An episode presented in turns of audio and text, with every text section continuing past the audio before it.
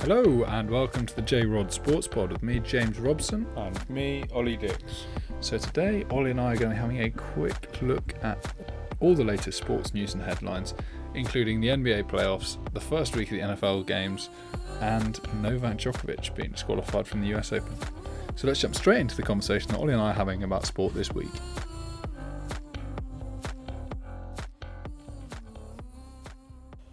Right, so Ollie, let's start with the N B A then, because the Bucks just about managed to hold on yesterday, didn't they? Yeah, I mean, squeaky bum time at times. I mean, the game went to overtime. They lost uh, reigning M V P Giannis to uh, his bad ankle, to the point where he couldn't actually put weight on it. Um, and Chris Middleton stepped up basically huge for them at the end of the game and in overtime to to secure the win. Do we think, I mean, uh, so they, they're now not going to be swept. Yeah. They're now three one down to the Heat, but the Heat didn't look like they were struggling to score. It was a high-scoring game, and it. I just don't think that with Giannis out, they're going to be able to keep up that high-scoring pace to stay with the Miami Heat. Yeah, no, I agree. I, I think it will be over the next over in the next game, whether Giannis plays or not. I think the Heat have shown that they can handle when he's on the court. Um, and, you know, if anything, it was probably a bit of a come down when he went off the court for the Heat. Um, but I think, yeah, game five will be a, a Miami win, and, and we won't have the number one seed in the East in the in the N B A playoffs anymore. Which will be mental. Yeah. I don't think it's happened that often. Yeah. But then looking at the one seed the other side then in the West, uh, the L A Lakers beat the Rockets in game two to level the series at one one. I mean, the, the social media poster-board moment that everyone has probably seen by now is um, that LeBron block. Yeah, went miles. Yeah, which went sort of, you know, into the virtual stands. I think someone in the virtual stands caught it. Yeah. um, but... I mean, Russell Westbrook looked like he was struggling a bit yesterday, and it seemed like the Lakers kind of found their groove a bit in this second game. Yeah, I think you almost need a game against the Rockets to see how it works against them. They've got such a small lineup, and it's such a different lineup to what most teams will play. So actually, that first game was probably good for the Lakers. Okay, it's not great that they lost, but it kind of felt like they figured everything out now, and P J Tucker in game one against A D and LeBron looked like, you know, the best player in the world. And in game two, it looked like LeBron could run, well, it looked like he was running downhill, if we're being honest, towards the basket. And yeah, I think that's that's them done now, I think. You think the Lakers are now just going to walk away with it? I think they'll win three straight. Really? Yeah. I wouldn't be surprised if the Rockets took another game. I think the Lakers will win. Yeah. But I wouldn't be surprised if there's just one game where James Harden just yeah. turns As up. When you're playing with streaky players, like Westbrook plays well in game one, great. Westbrook turns the ball over about forty-five million times in game two, then you are going to get punished. So the Toronto Raptors are two have won two straight now. Uh, and they're now level in their series against the Boston Celtics at two apiece. Yeah, so like normally we'd see like, okay, it's, the Raptors would have been at home first in this, but you see a team go up two nil, and then actually the team that's down then goes back home and with their home fans can rally like back again. But we and that's what we've seen, but without the fans. And I mean, that's why th- this this series is so entertaining to watch, because I think uh, every there was a lot of hype when Boston went two nil up. Yeah, I thought it was over. Yeah. And then now the Raptors have fought back. I can't see this not going the distance. Yeah. Well, I mean, it has to go game six, doesn't it? Yeah. And it's, it's hard to see, one, the Celtics losing four on the bounce, but then also, like, yeah... So it it has to go to Game seven, and I think that's this will be an incredible series to go to Game seven, because if we remember to last year, like there's that shot of Kawhi like squatting down where the Raptors went to game seven against the seventy-sixers, rattling around, and actually that was almost their closest series in the whole playoffs. And so it'd be interesting to see if they get a repeat kind of situation of that. So like uh, over the whole N B A playoff, we've discussed the fact that you've got to get series done early, and it seems like in the bubble people are struggling to do that. Yeah, because they don't they can't generate that momentum with their fan base. They can't feed off the energy that's in a stadium. They've just kind of got to go in and into a slightly sterile environment, which I mean makes for a more entertaining playoff basketball, I think, because you strip out the advantage and it's actually just player on player. Yeah, uh, this must be one of the f- first playoffs in a long time that at least one team hasn't lost a game in those first, in like at least the first two rounds. We've seen the Warriors and the Cavs, especially over the last like five or six years, go like twelve and oh to the finals, and then they start losing games because of the matchups and everything like that. Whereas now, like we've seen, like the Bucks have already lost four, the Raptors have lost two, the Lakers have lost I think three, the Clippers have lost a fair amount as well. So actually like we are looking at a very different playoffs, and I think that's why it makes it so hard to predict these things. I think our predictions sometimes are going off like what we'd expect to happen in a normal playoff series, but we it's so hard to predict like how play- teams are going to show up on these individual nights. Yeah, definitely. Also, we're not particularly good at picking winners anyways. Mm.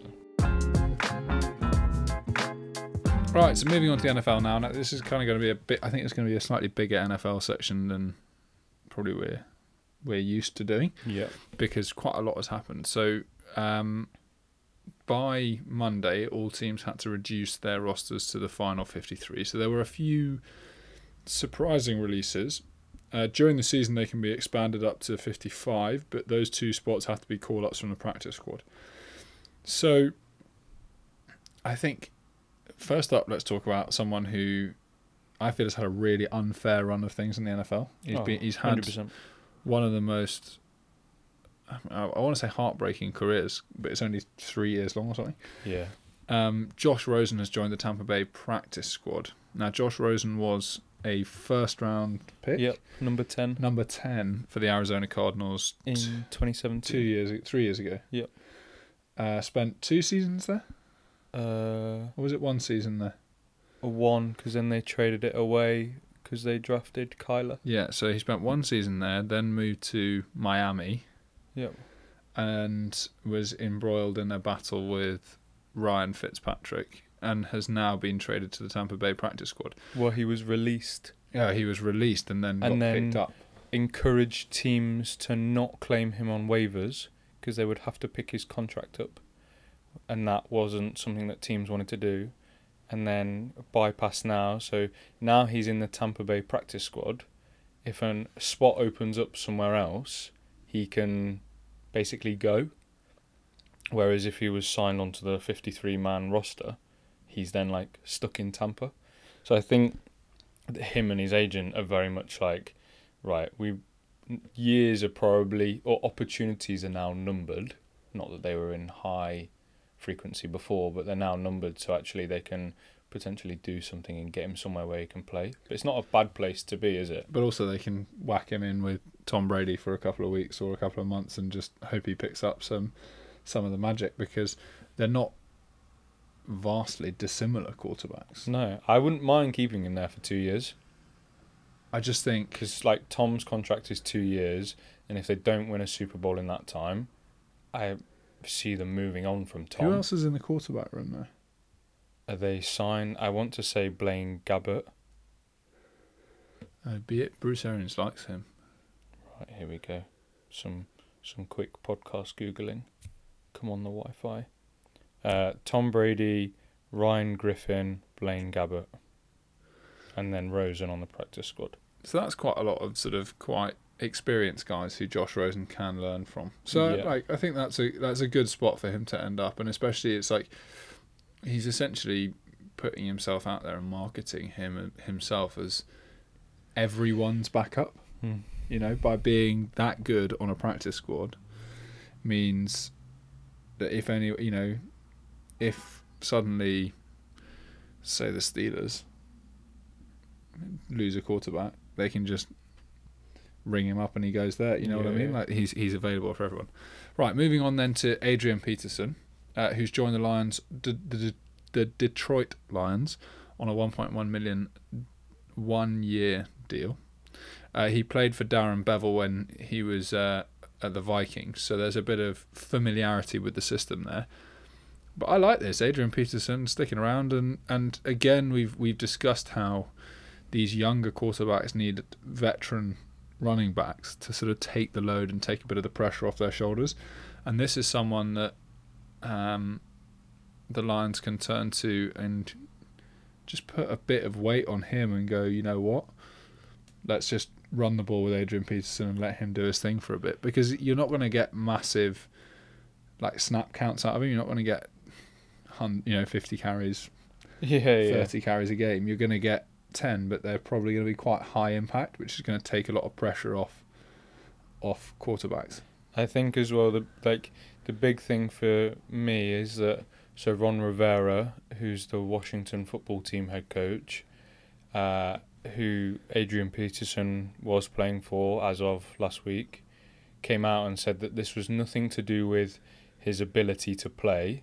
This was Washington having a stacked running back room, and all he did was praise Peterson on his leadership skills. And I think Detroit hasn't exactly had a great running back group for a long, long time now, and having that leadership in there and that advice and the knowledge that he knows is going to be great. I have do have one question for you. So Adrian Peterson is number five as an all-time rusher with fourteen thousand two hundred sixteen yards. Number four is Barry Sanders, who I think was also a Detroit Lion for quite a long time, uh, with fifteen thousand two hundred sixty-nine. Do you think he passes Barry Sanders? Um, What's that, two years, do you think it takes? He's not going to rush for one thousand yards yeah. in this next year, I don't think. So, like, can he stick around and stay healthy for two years, even three? I'm really not sure. I think we might be getting down to... He'll be, I think... number of teams willing to pick him up is reducing quite significantly. Yeah, and I think if he has a eight hundred, seven hundred yard season this season, I think he'll have to really scale back his volume next season. Right. So I think in total he might have just about enough to overtake Barry Sanders, but I don't think he's necessarily going to get the opportunity to do that. Yeah. I, w- like I wouldn't be surprised if this is his last contract. Really? Yeah. Which is sad, because at times he did look like he could go down as one of, well, he probably still is to some people, one of the best rushers ever.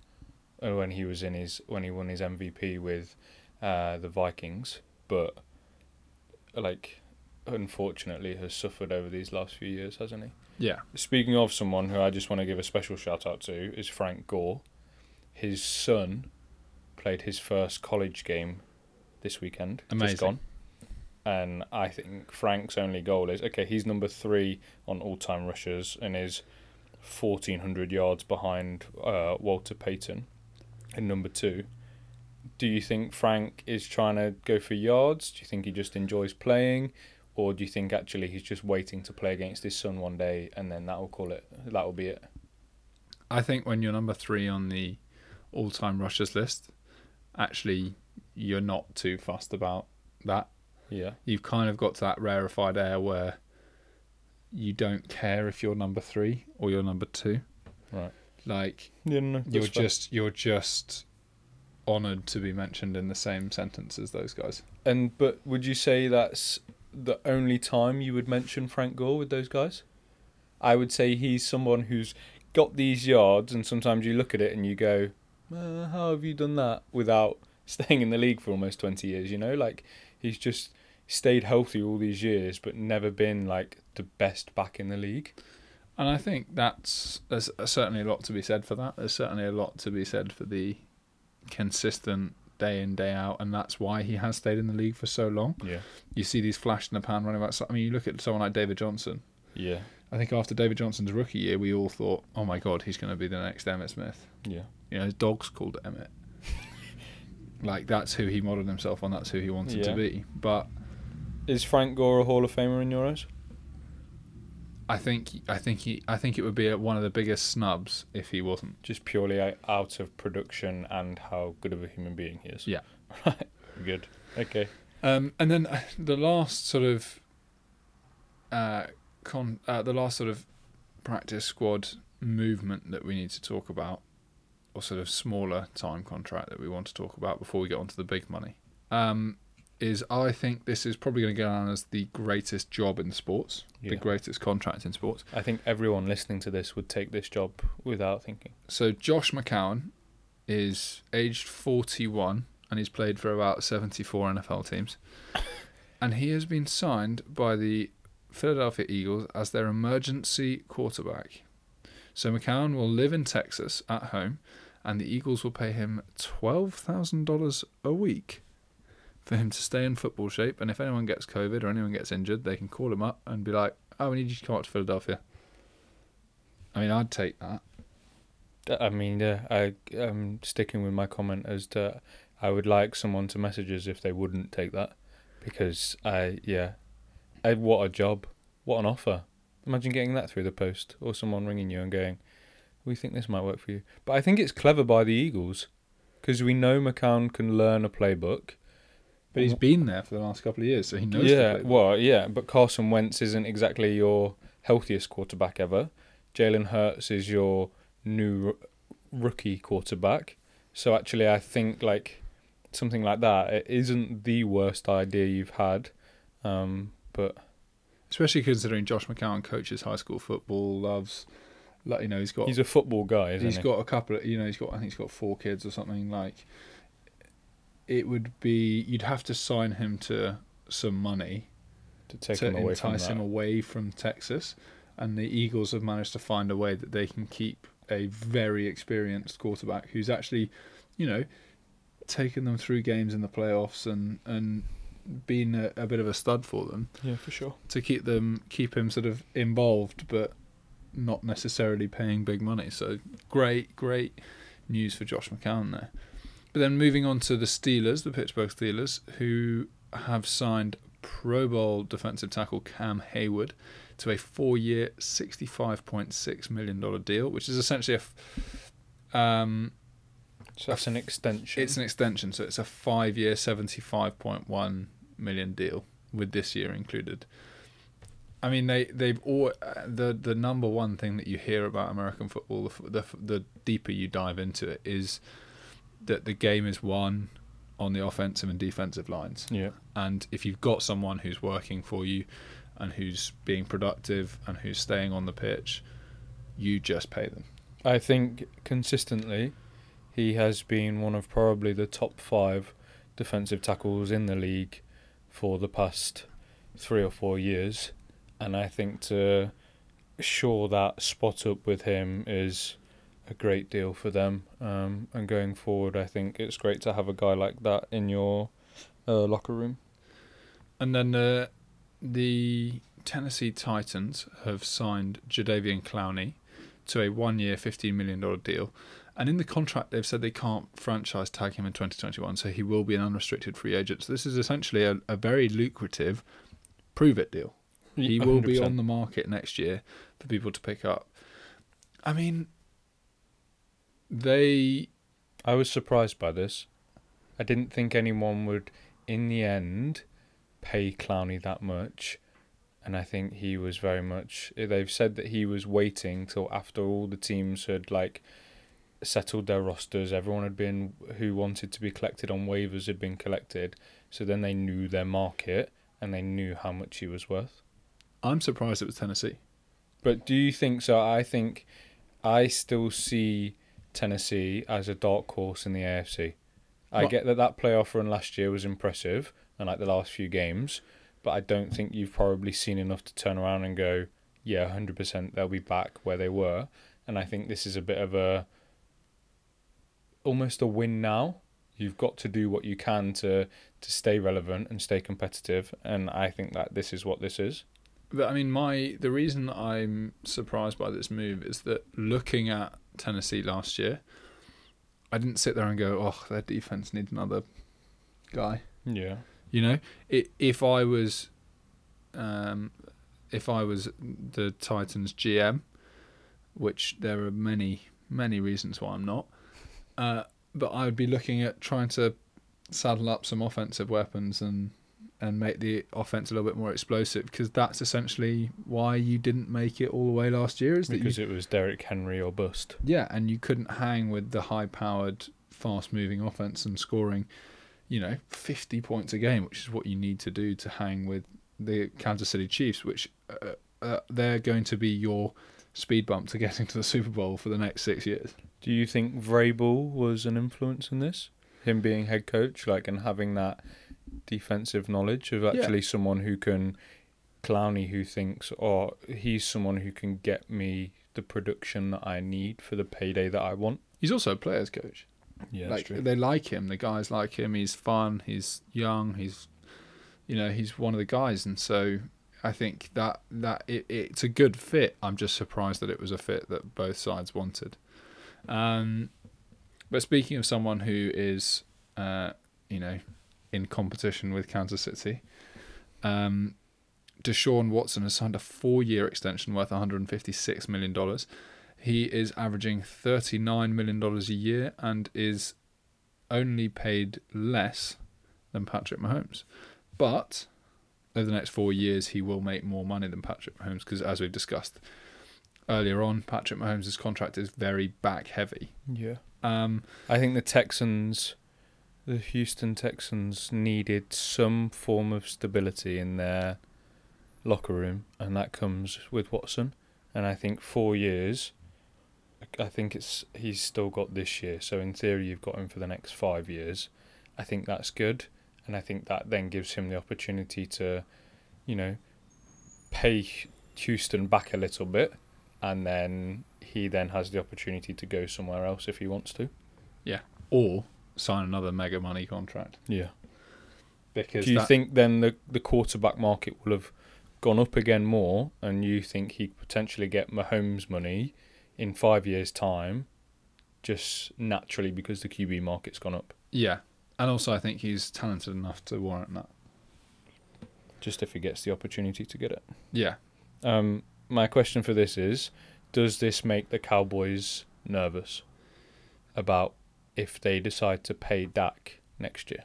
I mean, my difficulty with this is I just don't think Dak is as good as Deshaun Watson. No. And I don't think, I think we get so drawn into the next quarterback being paid is going to be the most, like the most heavily paid. Or, you know, everyone wants to reset the market. Everyone wants to be the highest paid guy. But sometimes you've got to turn around and go, actually, just not as good as the guy who's just been paid. So if he's being paid thirty-nine million dollars a year, you're not that? No, I get that, but I think what I, I think the Cowboys will worry is that Mahomes and Watson have reset the market at thirty-nine, forty million dollars a year for a quarterback. So actually the Cowboys were only willing to give Prescott thirty-three million dollars on four years. So actually, do they turn around now and actually a realistic number is more thirty-five, thirty-six, which is what Prescott wanted in the first place, but for five years. So I think now, like, the Cowboys, if they want him, they are going to have to pay him that money. Yeah. I suppose I, we don't know if the Cowboys still want him or not, do we? That's the thing, and I, I think the jury's still out on, on Dak, and, and we'll um, we'll wait and see how good he is. Right, moving on to the Buffalo Bills then, because they've signed Tredavious White to a seventy million dollars extension with fifty-five million dollars guaranteed. He becomes the highest paid cornerback in the league, um, the twenty-seventh pick in the two thousand seventeen draft, and he was he finished with fifty-eight tackles and had six interceptions last year. Um, good signing. You know, it's one of those things that if you've got someone who's working well in your system and working well for you, probably worth keeping. And probably, well, arguably, I think the best cornerback in the league. Oof. Consistently, the most interceptions in the N F L last year. I mean... And he's third... Li- Stephon Gilmore won Defensive Player of the Year, and as a Patriots fan, I'm going to back him. Well, yeah, I said one of. Yeah, one and of. And arguably. Yeah. so, so I'm willing for an argument. There is an argument. Okay, and I would probably always pick Gilmore as well, because I think he's someone that you can, like, lock down your top wide receiver with. But I think Tredavious White in a... I wouldn't say Buffalo is a small market team, but it's not a big market team. Actually, to... get him secure with, okay, yes, like market resetting money, I think it looks good because the cornerback market is one that just keeps going up and up and up, and there doesn't seem to be a level where it's going to stop. And I think that he's a very good signing for a Buffalo team that's focused primarily on their offense recently. I agree. But I, I agree that Gilmore is better. Don't worry. Okay, good. About to say that I'm gonna have we're, to, I mean, we're gonna have to argue about this next one anyway. So I was, I was about to say I'm gonna have to start buying you a Buffalo Bills shirt. Um, okay, and then the Los Angeles Chargers have I signed. I do look good in blue. The Los Angeles Chargers have signed Keenan Allen to a four-year, eighty million dollars extension. Um, it makes the three times pro three-time Pro Bowler the second highest-paid wide receiver in the league. Um, eleven hundred yards in each of the past three years, and at twenty-eight, still in his prime. I mean, the Chargers are in the middle of a sort of quarterback battle to see who's going to take the, the um, starting job. And if you're watching Hard Knocks, it's very interesting uh, looking at how Justin Herbert has got, what he's got to improve on, and, and how much he's got to learn, and how Tyrod Taylor is so competent. Um, but he's one of three receivers with more than three hundred catches and three thousand seven hundred yards. In the last three years. In the last three years. I just wasn't sure that he was, like, he's one of those people that you forget about. What, it's because it's the Chargers? Yeah, and he's, because they I have think, about four people in the stands for yeah, most games. And I know it's not often that we say an L A team is small market, you know? Yeah. But I think the Chargers are. If he's anywhere else, he's widely regarded as one of the best receivers in the league, I think. So, does he make your top five? No. What is your top five now? My top five. Number five, uh, Mike Evans of the Tampa Bay Buccaneers. Number four, Davante Adams from Green Bay. Uh, number three, Michael Thomas of the New Orleans Saints. Uh, number two, which I know you won't like, uh, Julio Jones of the Atlanta Falcons. And number one, DeAndre Hopkins of the, or newly of the Arizona Cardinals. Yeah, I don't like that. No, and I know you wouldn't, but I feel strongly about Hopkins, and I knew I just that don't you think would lo- pick I don't, Jones. I don't, I don't think the longevity is there for me to put him that high. I he's in my top five. What would you? Do you, you disagree with the other three as well? Uh, there's one name that I'm going to put in there, but I'm a bit of a, I'm a bit of a throwback traditionalist. Right. It's got to be Larry Fitzgerald. No, the we're not saying all time.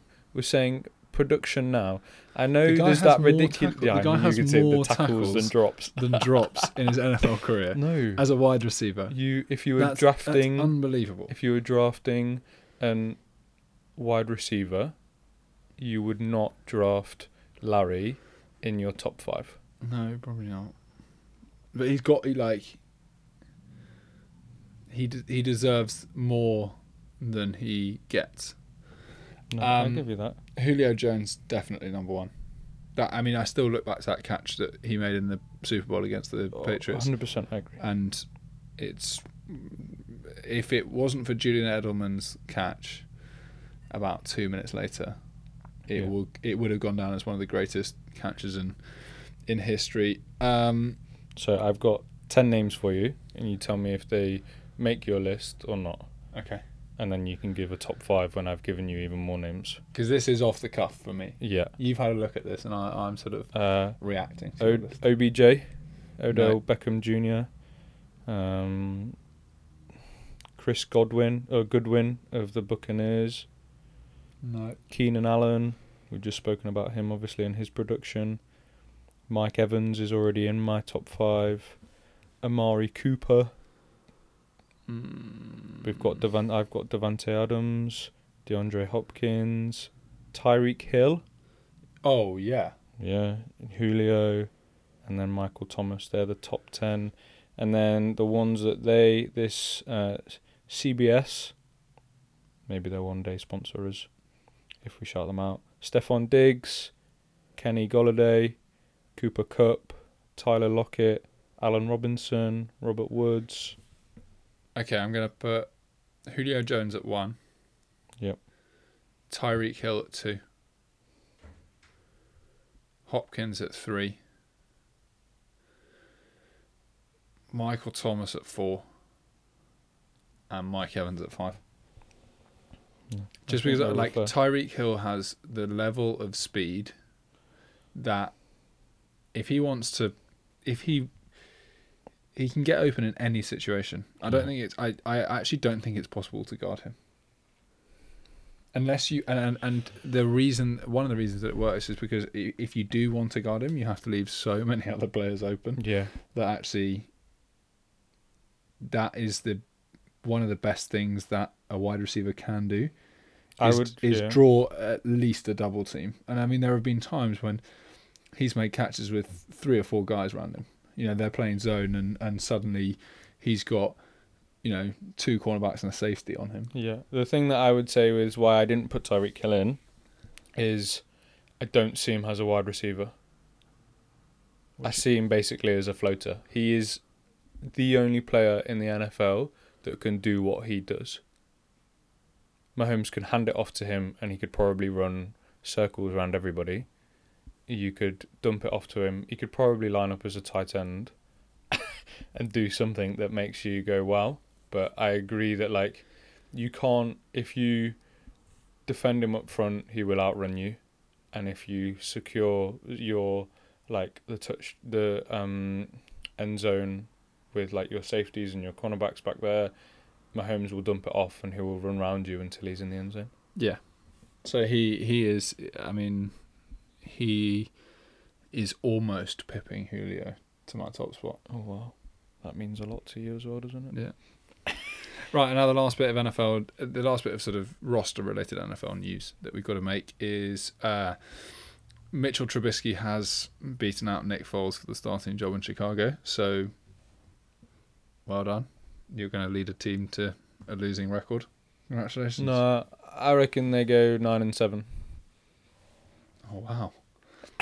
When you've you're always so playing far, the Lions. You've gone so far the other way. Yeah, the Lions with Adrian Peterson. Yes, we've just discussed it. You said he was getting the ball ten times in a game.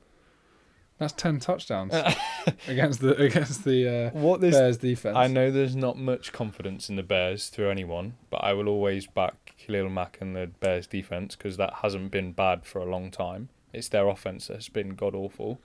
What this does give me confidence in is that I think this will have improved Trubisky. You've forced him to, you've put him in a very uncomfortable position.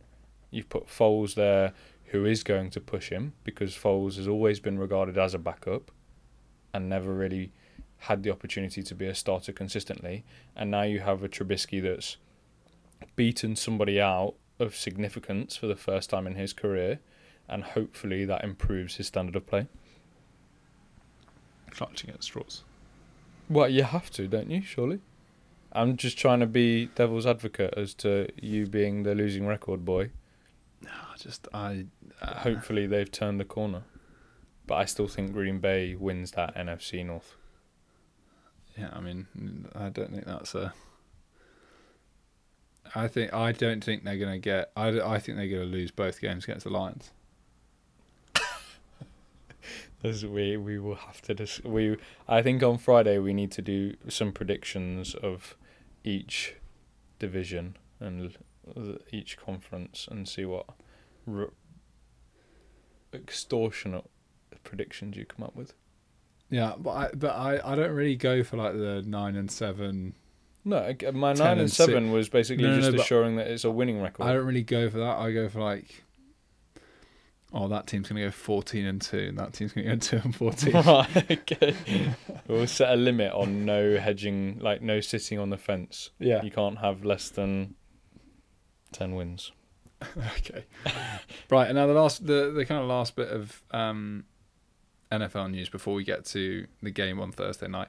Roger Goodell has come out and said the N F L is prepared for teams to not play sixteen games uh, with COVID around. So if we have an outbreak, that's going to be driven by medical decisions, not competitive decisions. And the daily testing for COVID will carry on until further notice. The N F L P A has pushed for this. The N F L was obviously pushing back because of the cost, but I think especially with how uh, good the testing has been for the N F L and how um, well they've dealt with the issues that have come up, I think the N F L sees it as quite a positive media story that they can spin, saying, oh, we're testing, we're doing everything we can. This is how, you know, they're a model of how teams can operate. Non-bubble. Yeah. Um, so that that's good, and, and hopefully those decisions will be those medical decisions will be made for the safety of the players, because, like, at the end of the day, that's the most important thing. Yeah. What they have said as well is that players can't go into their facilities the day after a game. Yeah. To basically give time for any symptoms to show, and then actually you don't infect an entire team. So it'd be interesting actually how teams work with a, an even shortened week, especially if we're going to have Thursday night football. Yeah. Um, and so moving on to Thursday night football, I mean, first of all, let's just quickly um, apologise to our girlfriends for the fact that there will not be a Sunday night now and without football until February. So twenty-two weeks straight of N F L on, on Sunday nights. Um, so... Sorry for that. We don't make the decisions. We just watch it. Um, but, okay, Thursday night game. Uh, it'll be Friday morning for us, obviously. Um, so we we will have recorded the podcast before the Kansas City Chiefs take on the Houston Texans. Um, I'm going to say that I think the Chiefs are going to not walk it, but I think plus ten. Uh Plus or minus forty points from the Chiefs. Minus. Really? I, I think it'll be like I think it'll be like thirty-five twenty. Like thirty-five twenty-one, something around there. Like, still a big point score. Yeah. But not I, d- I just don't think they've had enough reps to be quite the full explosive. I think that will be why they score so much, because there's no way that Texans defense is like, "Oh yeah, well." But you're still saying Chiefs. Oh, yeah, one hundred percent. Yeah. I don't think there'll be many people that say the Texans. Okay, the last bit of sports news, and we appreciate that we had a bit of a long N F L stint there for about half an hour, but it was a good chat. Yeah, well, it was a good chat. Hopefully you didn't come just for the Djokovic stuff. But here we go. Let's talk about it now. Um, so Novak Djokovic has been disqualified from the U S Open after hitting a... Uh, line judge in the throat with a tennis ball. Um, it was sort of in anger after he um, lost his serve, but and I mean we're not we're not trying to defend his actions. They were stupid. They were unacceptable and don't really don't have a place in, in tennis. But it wasn't malicious. It wasn't intentional. It was an accident. Um, You kind of think that the line judge... I don't want to sound like a... would have been given a yellow card by Mark Clattenburg. Yeah. I, it looked like she was almost smiling when she was on the floor. The way she fell was just a bit, like, dramatised, you know? I'm not saying she had it out for him. But I'm just saying he would have got disqualified whatever reaction she made. But I think she maybe went a bit overboard. You remember when David Luiz got kicked? And he went down, and then he was, and then there was a picture of him from the side that the referee couldn't see, and he was smiling. Yeah, yeah, that's what I equate this to. I actually saw a really interesting tweet about this whole incident from um, Nick Kyrgios. Yeah, who was like, "Imagine how many years I would be banned for if I did this." If that just dude just wanted to make it about him all the time, doesn't it? Why has it got to be about him now? But I was like, fair enough. You'd yeah. you'd get like a two-year ban. He, he wouldn't have hit her though. No. Not that I think Djokovic True. meant to hit her. But Djokovic can't miss. Yeah, that's that is the thing. That does make you wonder, doesn't it? Yeah. How on purpose it was. Um, yeah. But I mean, I mean, in all seriousness, like the um, it's a good rule to have. I think they had no option. It protects the line judges. Yeah, I mean, this has happened before. Like Tim Henman got disqualified from Wimbledon for uh, hitting a ball girl. David Nalbandian was disqualified from Wimbledon for kicking a advertising hoarding into a line judge. It's one of those situations where, you know, as soon as it happened, it was an open and shut case. Um, I think it keeps the integrity of tennis. Yeah. Always one of the things that keeps it. What I would say now is this U S Open is wide, wide open. open. Like, country mile wide. And I mean, who who do you think is your uh, favourite now? I think most people's favourite would be Dominic Thiem. I think his world rank, being number three in the world, uh, he's number two seed at U S Open, but he's number three in the world. I think Federer's four, Nadal's two, Djokovic's one. Um, I think you have to. You do. I think most people would have expected Djokovic and him to face each other at some point, and most likely in the final. Um, and uh, yeah, I think you have to go with the what you would say is the in-form favourite, especially with the likes of was it Zverev? Yeah, I, I'm. I'm kind of leaning towards Zverev. Really, I just think. Actually, now when everyone's going to be looking at you to win the U S Open, which is what essentially is going to happen for Dominic Thiem. The pressure's on. Yeah. I am one of the pressurers. Yeah, and it, but it's a situation where he's not, as far as I know, he's not a major winner. He's not a slam winner yet. And so Probably. That makes it very difficult for me to say you're going to handle the pressure of being the presumed number one ranked player in the in the um, in the tournament, uh, and actually maybe having that position where you're not you're not as um, pressurized is going to be quite freeing for Zverev. He's got uh, Koric now of um, Croatia, who won in straight sets against uh, Thompson, but I mean I think that's.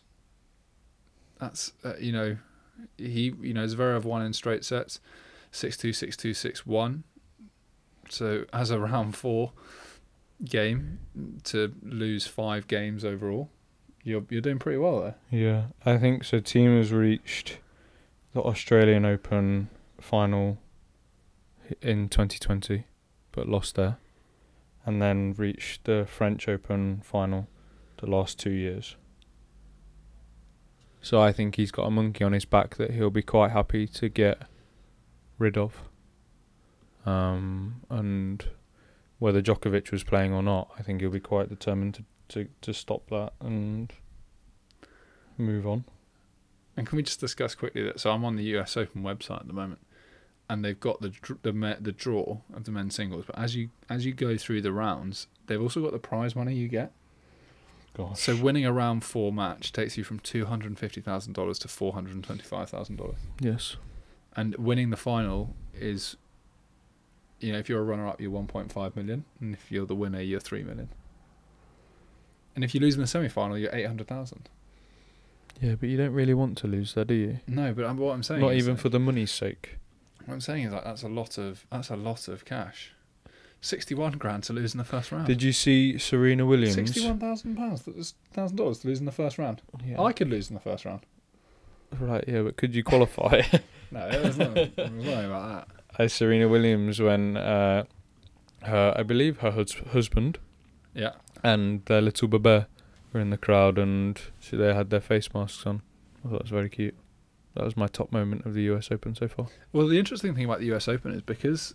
Um, obviously, they've got no fans in the stadiums. They've got no V I Ps in the stadiums, but they've got loads of boxes in the in the top stadium. In it the looks like stadium. Like bedrooms. Yeah, so they've got players' rooms are in there.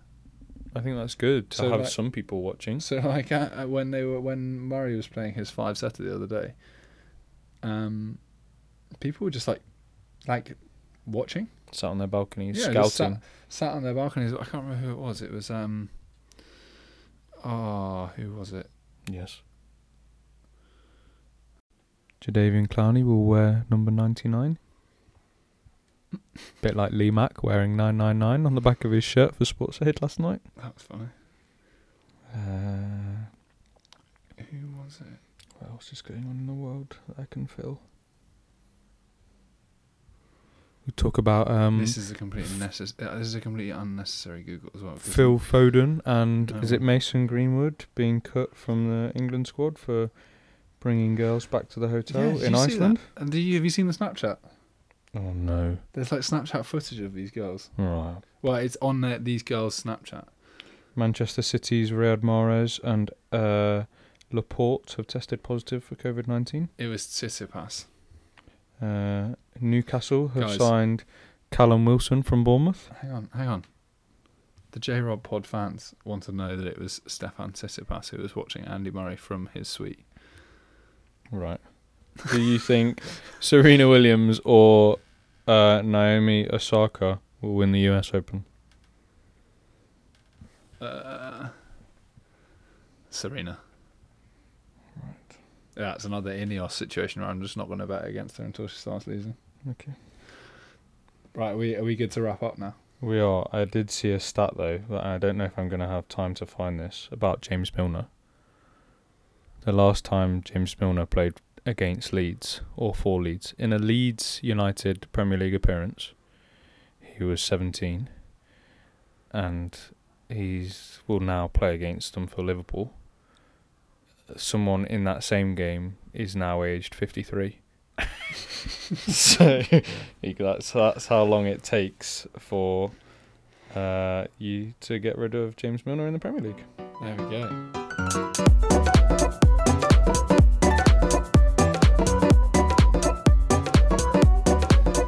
So thank you very much for listening to that um, episode of the J-Rod Sports Pod. The first half was pretty tight and pretty well organised and pretty well executed, and then um, let us know which half you preferred. All went to we pot. could keep all doing this on the swing podcasting and yeah, just talking all, about everything that's on B B C Sport. All went to pot in the last ten minutes or so.